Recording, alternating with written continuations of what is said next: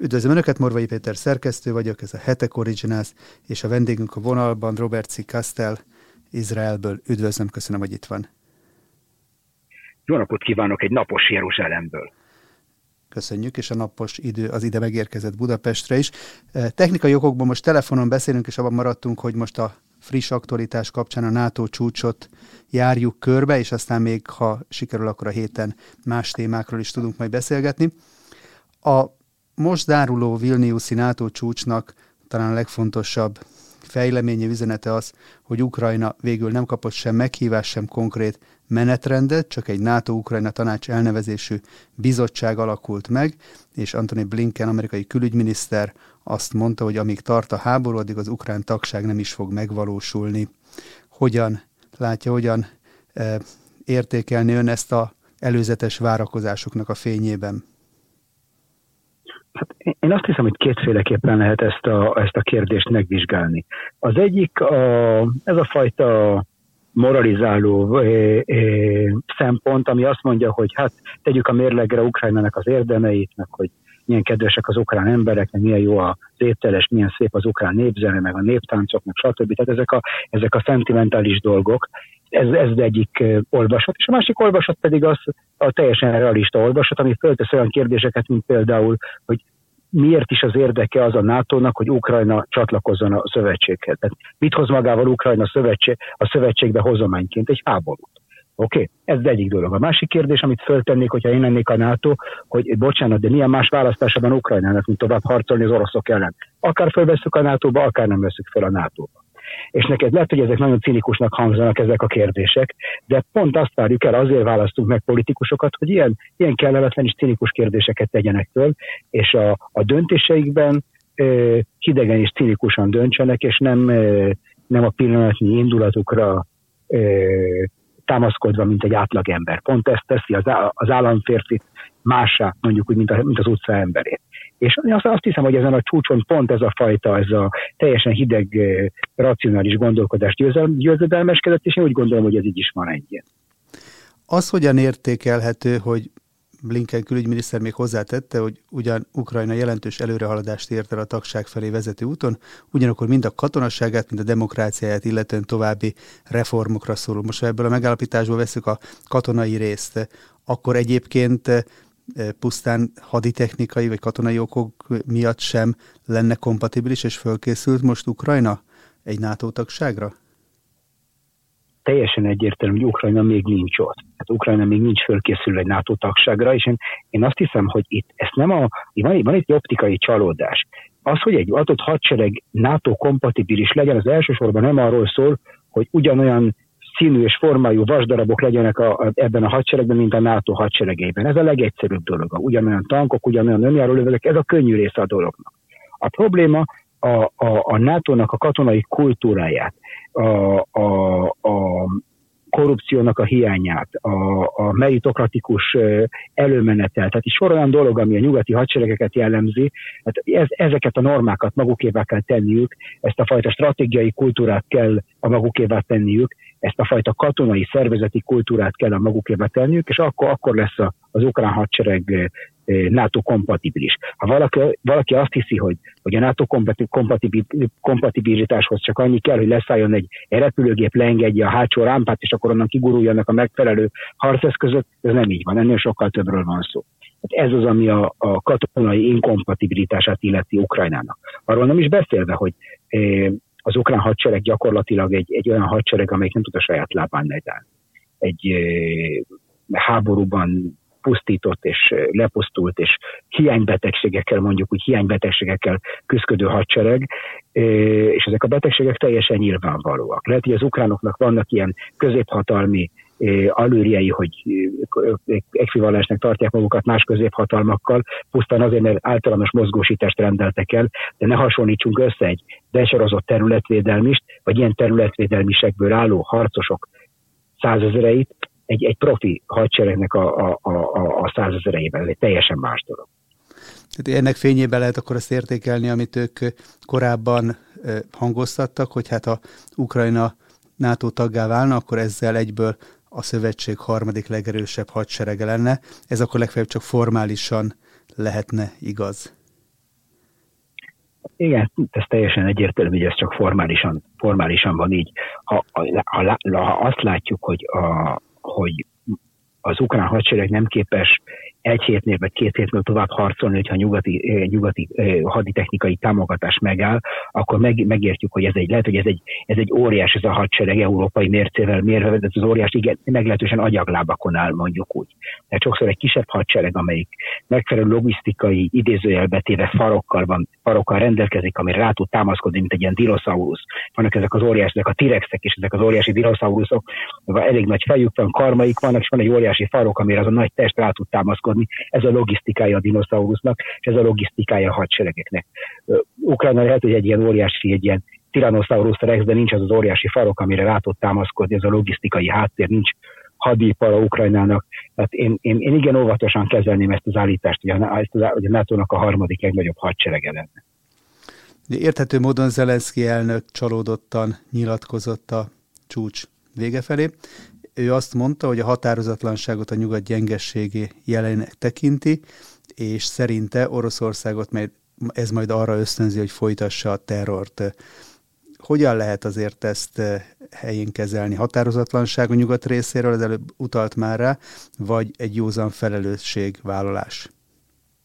Én azt hiszem, hogy itt mindent látunk, csak határozatlanságot nem. Nagyon határozatlan, nagyon egyértelműen megmondták Zelenszky úrnak azt, hogy a, a, a, azok a nyugati hatalmak, amik egy esetleges konfliktusnak a terheit Oroszországgal viselniük kell, tehát a, fők a főrészvényesek beszélek itt az Egyesült Államokról, az európai kontinentális hatalmakról, Franciaország, Németország, ők nem, nem akarják ezt a kockázatot vállalni nem akarják ezt a kockázatot vállalni, és ezt igen egyértelműen minden habozás és minden a félreértés minden lehetősége nélkül megmagyarázták Zelenszky elnöknek, és én azt hiszem, hogy ez a, ez a fajta felháborodás, amit Zelenszky úr bemutatott mondjuk úgy, ez inkább a politikai, a politikai játszmának a része. Pontosan tisztában volt avval, hogy, hogy mire számíthat ezen a, ezen a Vilniuszi csúcson. Szerintem senkit nem lettek itt meg semmivel a közönségen kívül. Tehát az egyetlen a, a meglepetések itt csak a, a, a, a, a, nagy érdemű közönséget értek. A politikusok nem lepik meg, meg egymást. Ez általában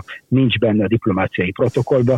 Zelenszky úr úgy érkezett meg, hogy pontosan tudta, vagy nagy vonalakban tudta, hogy mi lesz, mi lesz abban a nyilat nyilatkozatban, amit kiadtak azt hiszem tegnap este, a 93 pontból álló nyilatkozat. Véletlenül akkor Moszkvában sem lepődtek meg. A Krem szóvivője Dmitri Peszkov úgy nyilatkozott, hogy Ukrajna a NATO-ban potenciálisan nagyon veszélyes lenne. Ön hogy látja egyébként elrettenteni, vagy pro, inkább provokálná Moszkvát egy esetleges ukrán NATO tagság? Én mindig úgy el, el, el, elgondolkodtam ezen a dolgon, az ukrán NATO tagságon, hogy miért gondoljuk azt, hogy a kutyapa halapárt szőrével kell gyógyítani. Tehát teljesen egyértelmű, hogy ennek a háborúnak az egyik kiváltója, nem állítom azt, hogy a kizárólagos kiváltója, de az egyik kiváltója az a bukaresti eh, NATO csúcs volt, amikor kijelentették, hogy Ukrajnát fel akarják, és Georgiát fel, akar, fel fogjuk venni a NATO-ba. Tehát ez volt az egyik kiváltója ennek a konfliktusnak Ukrajna és, és Oroszország között. Most én nem hiszem, hogyha azáltal, hogy fölvennénk Ukrajnát a NATO-ba, ebben elrettentenék Oroszországot. Oroszország már a háborúban, benne van a háború közepén. Ott van a háború közepén. Mit vártunk? Tehát én nem tudom, hogy azok, akik, akik arról beszéltek, hogy föl kell venni Ukrajnát, mit vártak? Hogy abban a pillanatban, hogy kimondják a varázsigét, hogy Ukrajna NATO tag, akkor az oroszok hát, hátat fordítanak és hazamennek. De most komolyan, én, én kíváncsi szeretném megkérdezni ezeket a politikusokat, hogy hogy képzelték el ezt a forgatókönyvet, hogy mi fog következni, mikor, mikor cseng a telefon Putyin úrnak az asztalán, fölemeli, és közlik vele, hogy Ukrajna csatlakozott a NATO-hoz, akkor most a következő lépés az lesz, hogy ad egy parancsot, hogy mindenki tegyen egy hátraart. Legyünk már komolyan belerántottuk volna Ukrajnát ebbe a háborúba, talán Európát is ebbe a háborúba Ukrajnával, vagy pedig teljesen lejárattuk volna magunkat avval, hogy bebizonyítottuk volna, hogy ez az ötödik cikkeje, a Washingtoni Egyezmény ötödik cikkeje, már, már nem, nem is gondoljuk ezt olyan komolyan, mint ahogy valaha komolyan gondolt. Tehát egy iszonyatos dilemma, szerintem iszonyatos dilemma szarvaira nyársalta volna fel a nyugatot, hogy vagy háborút indítunk a világ legnagyobb atomhatalma ellen, vagy pedig, vagy pedig ö, ö, kiürítjük a, a, a NATO elretentő erejét a, a, a minden tartalomból. Ugyanakkor megszólal Szergei Lavrov orosz külügyminiszter, és ő Indonéziában az ázsiai országok csúcs találkozóján vett részt, és azt mondta, hogy az ukrajnai fegyveres összecsapás mindaddig folytatódik, amíg a nyugat nem mond le arról, hogy hatalmat gyakoroljon Moszkva felett és legyőzze mert az Egyesült Államok vezette kollektív nyugat célja, hogy megerősítse a globális hegemóniáját, és a, a, azoknak a médiumoknak a nagy része, akik közölték ezt, az ezt a nyilatkozatot, ezt úgy kommentálták, hogy hát ezzel Oroszország azt erősítette meg, hogy elhúzódó háborút fog folytatni mindaddig, amíg ezeket az említett célokat el nem éri. Igen, Oroszország kapott egy egyértelmű üzenetet ebben a, ezen a NATO csúcson, hogy ameddig fönnáll a háború, addig, addig Oroszország elérte a célját. Oroszországnak több célja volt ebben a háborúban. Az egyik célja az volt, hogy megakadályozzák Ukrajnának a NATO csatlakozását az üzenet, amit ebből a NATO eh, csúcsból Oroszország kapott, és ebben valahol igaza van a, a, a, a, a, az amerikai politikus, politika kritikusainak.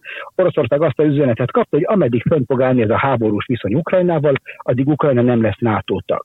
Ez azt sugalja Oroszország számára, hogy itt nincs, nem kell sietni sehova, itt van idő, nem kell megnyerni ezt a háborút. Tehát paradox módon ahhoz, hogy Oroszország elérje ezt a célját, ez egy nagyon fontos dolog, meg se kell nyerni a háborút. Egyszerűen fönn kell tartani ezt a háborút. Nagyon-nagyon fontos dolog, és sajnos erről, mint elemzők, nem beszéltünk elegen. Tehát Oroszország kapott itt egy óriási ajándékot ebben a, ebben a, a NATO csúcsal, de viszont ez e, nem, nem, nem volt ebben semmi meglepetés, ez nagyjából borítékolható volt, hogy ez lesz a döntés, ami meg fog születni, és ez is azt csugalja Oroszországnak, hogy nem kell elsietni semmit, van idő kiépíteni a haderejét, és a kérdés az, hogy mi, mielőtt, or, mi, mi alatt Oroszország megerősödik, mit fog az ezzel alatt a NATO tenni. Tehát ez az egyik dolog. És van még egy dolog, amit szeretnék elmondani, hogy mi az amerikai szempont. Én azt hiszem, hogy, hogy Lavrov úr téved. Amerikának az, első, az elsődleges céljait nem Oroszországot legyőzni, vagy uralkodni Oroszországon. Én most egy, egy furcsa dolgot fogok mondani, de ennek a, az ukrán háborúnak az egyik legfontosabb célpontja Kína legfontosabb célpontja Kína. Oké?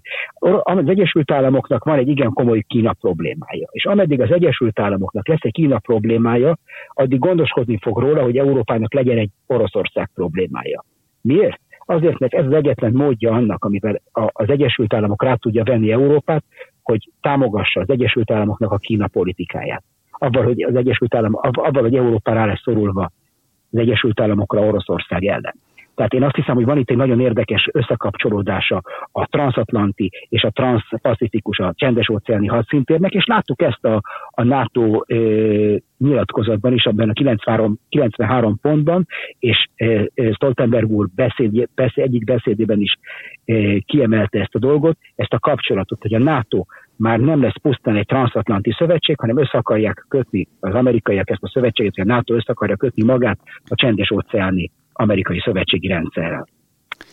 És ugye, ami az egyiknek sikerül, a másiknak nem, vagy fordítva, ami Ukrajnának nem sikerült, az úgy tűnik, hogy sikerül Svédországnak a csatlakozás, miután Erdoğan elnök még a csúcs előestéjén bejelentette azt, hogy támogatólag a török nemzetgyűlés elé terjeszti a ratifikálásra a kérelmet.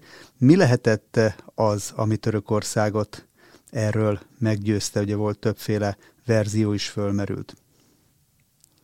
Azt hiszem, hogy itt nem egyetlen egy ö, ö, nem, egyetlen egy változó volt, ami, ami, ami hatott, és ami rávette Erdo, Erdogan elnököt arra, hogy megváltoztassa a politikáját, hanem én ezt inkább másképp mondanám. Én azt hiszem, hogy egyetlen egy dologban biztosak lehetünk, hogy az Erdogan elnök nem azért változtatta meg a politikáját, mert reggel fölkelt, és akkor eltűnt, hogy hát mégis jobb lenne, hogyha megerősítenénk ezt a nyugati szövetséget, meg Svédországnak, mint a az észak nagy demokráciájának itt lenne a természetes helye, meg ilyen idealista elgondolások. Valószínű, hogy nem ezek a megfontolások vezetik Erdogán urat, hanem olyan megfontolások például, mint a, a feszültség Oroszországgal, a, a szíriai helyzettel kapcsolatban, olyan megfontolások, mint az amerikai technológia átadása, az F-16-osok és talán később F-35-ösök átadása Törökország számára, ami leállt, a, a, a lehetőség arra, nyomást gyakoroljanak úgy Európára, mint Svédországra a kurz kérdéssel kapcsolatban. Tehát van itt egy egész bonyolult eh, fogaskelekekből és emelőkből álló rendszer, ami, és most Erdogán elnök úgy érzi, hogy most eh, ő tud nagyobb hatást kifejteni ezen a, ezen, a gépen mondjuk úgy nagyobb, e, e, meg tudja sokszorozni a saját erejét ezzel a géppel, amit a, a az európai politikait összerakott előttünk, és látjuk azt, hogy milyen, milyen sikeresen beveti ezt a, a nyomásgyakorlásnak ezt, ezeket az eszközeit, úgy az Egyesült Államok ellen, úgy, és ott van egy nagyon komoly kongresszusi ellenállás a Törökországnak történő vadászrepülőgép átadás ellen, úgy a svéd közvélemény, közvélemény ellen. Tehát én azt hiszem, hogy Erdogán elnök nagyon-nagyon ügyesen ját, eh, keveri a lapjait és játsza ki a lapjait, és szerintem csak tanulni lehet tőle. Igen, olvastam olyan elemzést, hogy azzal, hogy tulajdonképpen egy teljesíthetetlennek tűnő feltétel dobott be egy nappal korábban az Európai Uniós csatlakozásnak egy konkrét menetrendjét, ezzel föltette a e, alkupozíciót olyan magasra, hogy onnan e, tulajdonképpen tekintélyvesztés nélkül tudott tovább alkudni, és volt, aki úgy elemezte, hogy ez egy igazi ilyen e, keleti e, alku stratégia. Van ebben realitás? Abszolút van ebben realitás. Abban is van egy realitás, hogy abban a pillanatban, amikor Erdogan elnök támogatta Ukrajna NATO csatlakozását, akkor ezt azért tette, hogy betegyen az amerikaiaknak, és bevigyen még több káoszt ebbe a szövetségbe. Van egy ilyen olvasat is ebben a dologban. És meg kell érteni valamit Törökországgal kapcsolatban. A NATO-ban a legtöbb NATO állam vazalusnak tartja magát, vagy legalábbis úgy viselkedik. Törökország az Egyesült Államok szövetségésének tartja magát, akinek van egy szabad döntési joga, szabad mozgástere van, és igyekszik ezt a mozgás, mozgásteret állandóan kitágítani. Tehát én azt hiszem, hogy a self-image, a, a, a, a móda, hogy a saját szerepét Törökország szemléli a világ, a, a, a világ színpadán, vagy a, a geopolitikai sakjátszában, az teljesen más, mint a legtöbb európai államnak a, a, a self-image, a móda, hogy a saját működésüket látják a nemzetközi rendszerben. Jens Stoltenberg főtitkár a Foreign Policy betett közé egy cikket, és ennek egy mondatára szeretnék csak rátérni. Ő azt írt, hogy amit most teszünk, vagy nem teszünk, az generációkra meghatározza azt a világot, amelyben élünk. Világos üzenetet fogunk tehát küldeni, a NATO egységesen áll ki, és a tekintélyelvű agresszió nem lesz kifizetődő. És itt erre az utolsó félmondatra kérdeznék rá, hogy hogyan lehet azt értelmezni, hogy tekintélyelvű agresszió. Eddig azért azt hallottuk, hogy agresszió az agresszió. De hogy ezek szerint akkor van, van tekintélyelvű agresszió, akkor kell, hogy legyen másfajta, ami talán nem ilyen kategóriába esik. Hogy, hogy érteni ezt ön? Hát én szerintem teljesen egyértelmű. Hát, hogyha kicsit cinikus akarok lenni, akkor azt mondanám, hogy ameddig ezt az agressziót mi hajtjuk végre, addig az rendben van. Mikor a, a tekintélyelvű államok hajtják végre ezt az agressziót, akkor az nincs rendben. Tehát van egy, van, egy, van egy ilyen cinikus olvasata is ennek a dolognak, és abban tisztában kell lenni, hogyha megnézzük a, a, a statisztikáját a 20. század háborúinak, mi a demokráciák sokkal gyakrabban viseltünk háborúkat, mint a nem demokráciák. Ez egy, van, egy ilyen, van egy ilyen tévhit abban kapcsolatban, hogy a demokráciák eleve békésebbek lennének, mint a nem demokráciák statisztikailag nem igaz. Tehát, hogy a demokráciák egymás között nem háborúznak, de viszont a nem demokráciákkal igenis meglehetősen nagy a harci kedvünk, mondjuk úgy. És ki lehet elemezni mindenki, mindenki, akinek van egy kis ideje, esetleg egy statisztikai programja, le, le tudja tölteni a megfelelő adatsorokat, és ki tudja elemezni ezeket a dolgokat. A demokráciákban nincs semmi, semmi bé, demokráciák semmivel nem békeszeretőbbek, mint a nem demokráciák, bármennyire is Stoltenberg úr megpróbálja ezt másképp bemutatni nekünk. És akkor még a NATO kérdések után még egy ráadás kérdés, szintén mai hír volt, hogy meghalt Oleg Cokov altáborn, az orosz dél, kat, déli katonai körzet parancsnok helyettese, és ezt orosz források is megerősítették, és e, úgy hírlik, hogy ő volt az eddig legmagasabb beosztású orosz katona, aki a háborúban életét vesztette. Berdjanskban egy szállodában végeztek vele a főhadiszállásán, a BBC szerint egy Storm, Storm Shadow, Shadow rakétával hogyan történhet ilyen malőr azért egy ilyen magasrangú tábornokot elszállásolni egy szállodában, azért az egy felhívás a keringőre, nem? Én azt hiszem, hogy ez nem az első ilyen eset, amit látunk ebben a, tábor, ebben a háborúban. Ne felejtsük el, hogy még abban sem vagyunk biztosak, hogy az a Zaluzsnyi tábornok, aki egy hosszú-hosszú távolét után megjelent, mint saját magának az árnyéka, és akivel kapcsolatban egyáltalán nem vagyunk benne biztos, hogy valóban az valódi Zaluzsnyi tábornokat látjuk-e, vagy pedig valaki mást, aki hasonlít rá. E, tehát e, vele is történt egy ilyen támadás Poltavánál. E, Budanov a, az ukrán katonai hírszerzésnek a, a, a parancsnoka szintén egy ilyen támadás áldozata lett, ő is visszatért, vele kapcsolatban is vannak mindenféle ilyen konteók, hogy ez nem is ő az, aki, hanem egy, hason, egy hozzá hasonló személyiség, de itt van két nagyon fontos ukrán személyiség, akiket hasonló támadások értek, és szeretném emlékeztetni a, a hallgatókat, a nézőket arra, hogy a háború elején igen-igen sok magasrangú orosz tiszt esett áldozatul ilyen támadásoknak. Tehát tisztában kell lenni a hogy a hírszerzési eszközök hatványozottan potensebbek, hatékonyabbak, mint ezelőtt 10 évvel, vagy 20 évvel, vagy 30 évvel. Ezek lehetnek kibereszközök, lehetnek emberi források, lehetnek rádió iránybemérő eszközök, lehallgatások, műholdak, tehát számtalan ilyen eszköz van, és ahhoz, hogy ezeket kiátszák, ezeket a panasnoki vezetői, vezetési pontokat, ezeket decentralizálni kell, szét kell őket szórni. Tehát az, amit elképzeltünk a, a a NATO, hogy minket tanítottak a, a, a NATO vagy a nyugati doktrina szerint egy ilyen sátorváros, ahol a, a hadseregnek a parancsnokság, vagy egy frontnak a parancsnoksága e, táborozik, és ott, ott nézik a tábornokok a komputerképernyőket, ez manapság nem működik. Pár perc alatt az a, az a sátorváros kapna egy igen, igen masszív tűzcsapást, és amit látunk a, a háború folyamán, azt látjuk, hogy ezeket a, a, ezeket a törzseket szétszórják, mondjuk egy faluban két-három tisztet a, a, a, a, a, segédjeikkel elszállásolják mondjuk az iskola épületében, a tábornokot és még két, még a, a körülötte levő legszűkebb törzset egy másik épületben, a logisztikai vezetést egy harmadik ponton, és lehetőleg olyan eszközökkel kommunikálnak, mint a helyi telefonvonalak. Semmilyen, hogy egyetlen elektron se kerüljön ki a, a levegőbe mondjuk úgy, mert azt azonnal a másik fél lehallgatja, és akkor csapásokat mérnek rájuk. És ezt, amit leírtam, ezt a szétszórt vezetési pontot, ezt állandóan költöztetni kell. Tehát nagyon fontos, hogy ezek állandóan mozogjanak, mert különben ezt látjuk, ami, ami, ami történt. És nem, ez nem egy új dolog. Láttunk a történelem folyamán hasonló példákat. 1944-ben, ha jól emlékszem, az amerikaiak így ölték meg Yamamoto tábornokot a, a, a, a, japán, a japán eh, katonai főparancsnokot, lelőtték a repülőgépet, mert sikerült lehallgatni eh, azt az üzenetet, ami, ami közölte, hogy a, ez a japán tábornok a két pont között közlekedik a csendes óceán fölött, és le is lőtték a repülőgépet, és meg is ölték ezt a tábornokot. 1956-ban, az 56-os háború előestéjén Izrael így pusztította gyakorlatilag a teljes egyiptomi vezérkar visszatérőben Szíriából. Tehát ezek, ezek nem új dolgok nem új dolgok, csak a manapság a, a, a hírszerzés annyival hatékonyabb, hogy sokkal jobban kell vigyázni. Tehát akkor akár az is elképzelhető, hogy átutazóban volt úgymond az altábor nagy itt a szállodában, nem ott verte föl a főhadiszállását, hanem éppen az adott napon ezt jelölték ki a számára, és akkor ez valahogy tudomására jutott a másik félnek.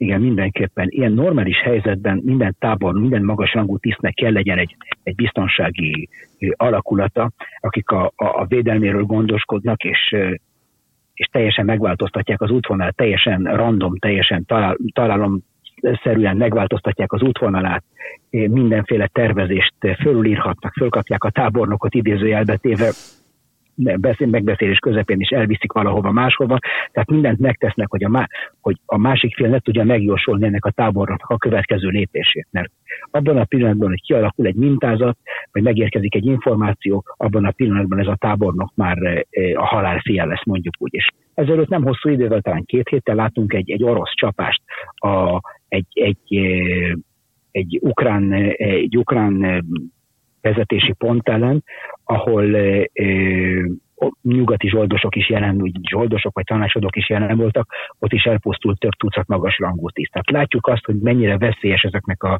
ezeknek a tiszteknek az, a, a, az élete mondjuk úgy, és ezért különleges lépéseket kell foganatosítsanak, hogy gondoskodjanak a biztonságukról. Robert Székeszen, nagyon köszönöm, hogy ebben a gyors elemzésben a rendelkezésünkre állt. További szép estét kívánok önnek, hallgatóknak is, és ha, akkor igen. még egy gondolat, Péter? Örömmel, persze. Ez, ez a legújabb trükköm, mindig, mindig eszembe jutnak, mindig, mindig, mindig van egy ilyen, ha lehetne még egy gondolatom. Nem állítottam le a felvételt. Ja, nagyon jó. Tehát az egyik ilyen potens mód, amivel, az egyik nagyon hatékony mód, amivel meg lehet téveszteni az, el, az ellenfélnek a hírszerzését, az ilyen csali tábornokoknak a, a, a, a futtatása valódi tábornok mellett. Tehát, hogyha van mondjuk a tábornok közlekedik egy parancsnoki járművel mögött, jön három vagy négy csip, akkor indítunk, indítunk négy-öt ilyen konvojt, hogy az ellenfél soha nem, soha nem tudhassa, hogy melyik a valódi. De teljesen egyértelmű, hogy azok, akik, akik a csali konvojokban utaznak, azok, azok gyakorlatilag senki, senki nem vállalna az életbiztosításuknak a, a, a, a, a, a jegyzését, de egy nagyon-nagyon hatékony eszköz ezek a, ezek a párhuzamos csali tábornokoknak a, a futtatása valódi tábornok mellett, talán ez egyetlen olyan, olyan eszköz, amivel el lehet rejteni egy tábornokot a, a mindenható hírszerzés korában is. Kár, hogy már nincsen közöttünk rejtője, nem ilyen csodálatos e, sztorit írna a csali tábornokokról. Nagyon köszönöm, hogy a rendelkezésünkre állt, és akkor a reményeink szerint pénteken folytatjuk. Köszönöm, és viszont hallásra. Köszönöm szépen, viszont hallásra.